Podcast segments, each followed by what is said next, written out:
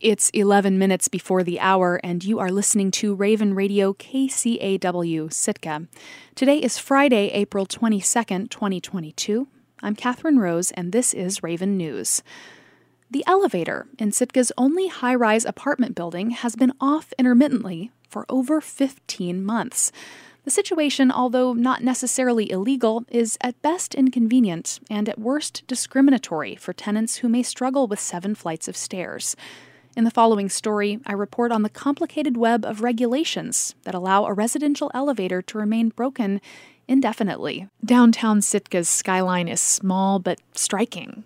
The distinctive St. Michael's Cathedral in the center of Lincoln Street always draws the eye, juxtaposed against a snow-capped Mount Verstovia behind it. But there's one building that overshadows the spire of St. Michael's by a few feet— an 8-story structure striped seafoam green and sandy beige. It's a sweet old building, and it's got a lot of character, and there's a lot of good things about it. It's the Cathedral Arms building, and it's the largest apartment complex in town. It was built in the early 1950s. Owen Kindig moved into the building in the spring of 2018. He says at first things were good. The views were great, and at $8.95 a month, it was affordable for a one-bedroom apartment. Its location was unbeatable. On the corner of the 7th floor, he had a view of Sitka Sound to the south and Mount Edgecumbe to the west. We had the 2 best views in Sitka. And we had initially a cordial relationship with the landlord. Things worked out well. But by the summer of 2019, things had changed. Kindig opened an Airbnb to rent out the apartment when he and his wife were traveling. Around the same time, the building's lone elevator started having mechanical problems. Often, it was out of service without warning. Kindig says he didn't mind the exercise, but climbing 6 flights of stairs bothered his guests. They needed the elevator. They were coming in with suitcases. So often they were elderly, and they needed to have the elevator. And when the elevator wasn't working, we didn't get good information from the landlord. And Kindig started to notice some of his neighbors were struggling as the elevator went out of service for longer periods, sometimes weeks at a time. We knew one person who was, disabled and couldn't walk up the steps. And I don't know how they managed. It seemed impossible for them to manage, and yet they were still there when we left. The Kindigs moved out in the fall of 2019. Since the winter of 2020 through April of 2022, tenants say that the elevator has been off. This spring, they invited me to visit Cathedral Arms, and I discovered for myself that it was still off. Nothing happening, no sound. The stairs it is, I guess. This spring, I spoke with 6 tenants who currently live in Cathedral Arms and 2 who recently moved out. They all said they had no access to the elevator for somewhere between 13 and 16 months. All except Owen Kindig asked to remain unidentified in this story, some for fear of losing their housing. I also spoke with the owner of the building, a local businessman named Kelly Pellett, who declined to comment. The elevator, however, I've learned, has been on intermittently since I spoke to him. Then, the state issued a cease and desist after an investigation determined that he may have been operating the elevator without a valid certificate.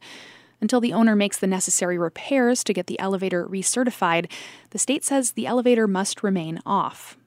The tenants are frustrated with this situation. Some said they'd approached city officials, reached out to Alaska's congressional delegation, and called state agencies, all without success. That's because it's not necessarily illegal for a multi-story apartment complex to go without a working elevator for over a year. And the reasoning is not straightforward. When it comes to civil things, where there's not like immediate threat to life and safety, the Alaska public, the Sitka public, doesn't have much appetite for enforcement that's really compulsory. Scott Berlinski is a former Sitka building official. He says the city and state do enforce regulations dealing with life and safety. For example, at Cathedral Arms years ago, the state fire marshal required the building's owner to install an exterior fire exit. It was an expensive but necessary addition. But an out-of-service elevator doesn't fall into that category. Sitka's never adopted Chapter 11 of the International Building Code, which spells out accessibility requirements for buildings, including elevators.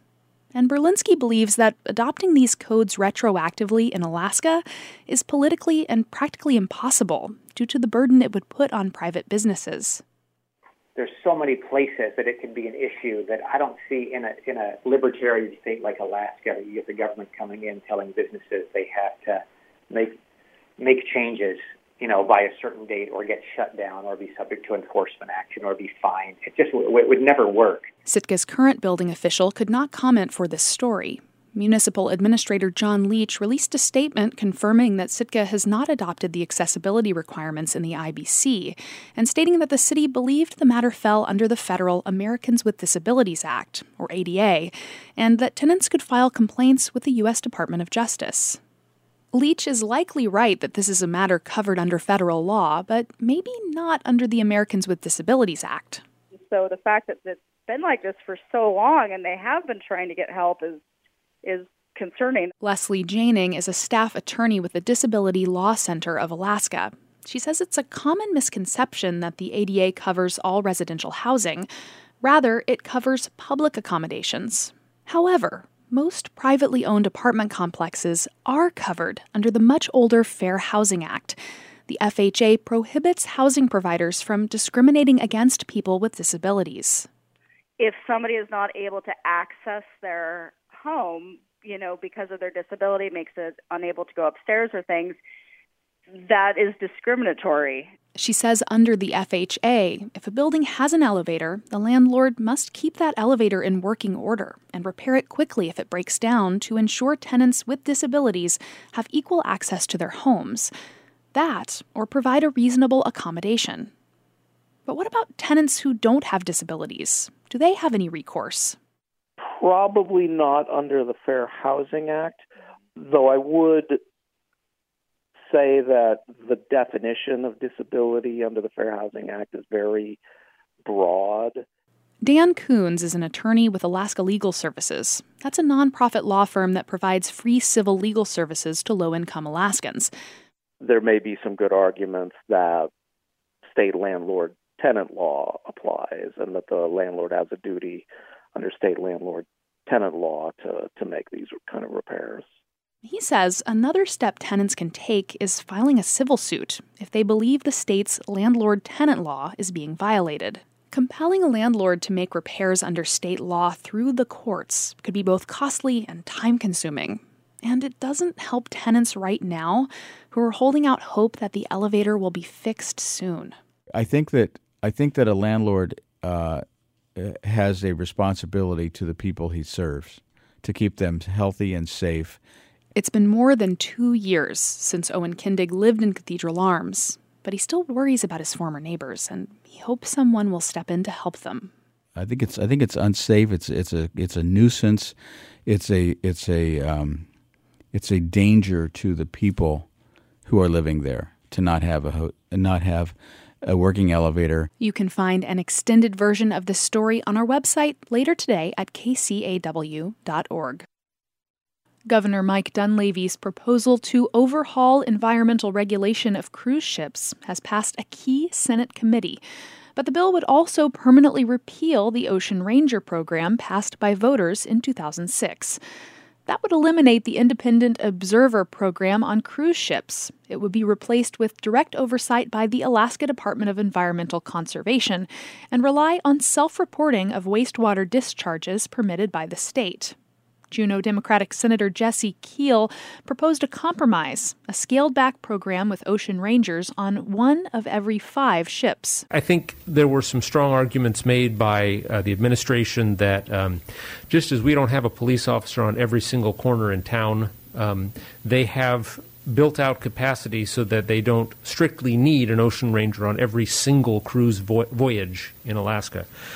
But deleting them entirely, I think we've heard from strong public comment, is not what Alaskans are looking for in this self-funded program.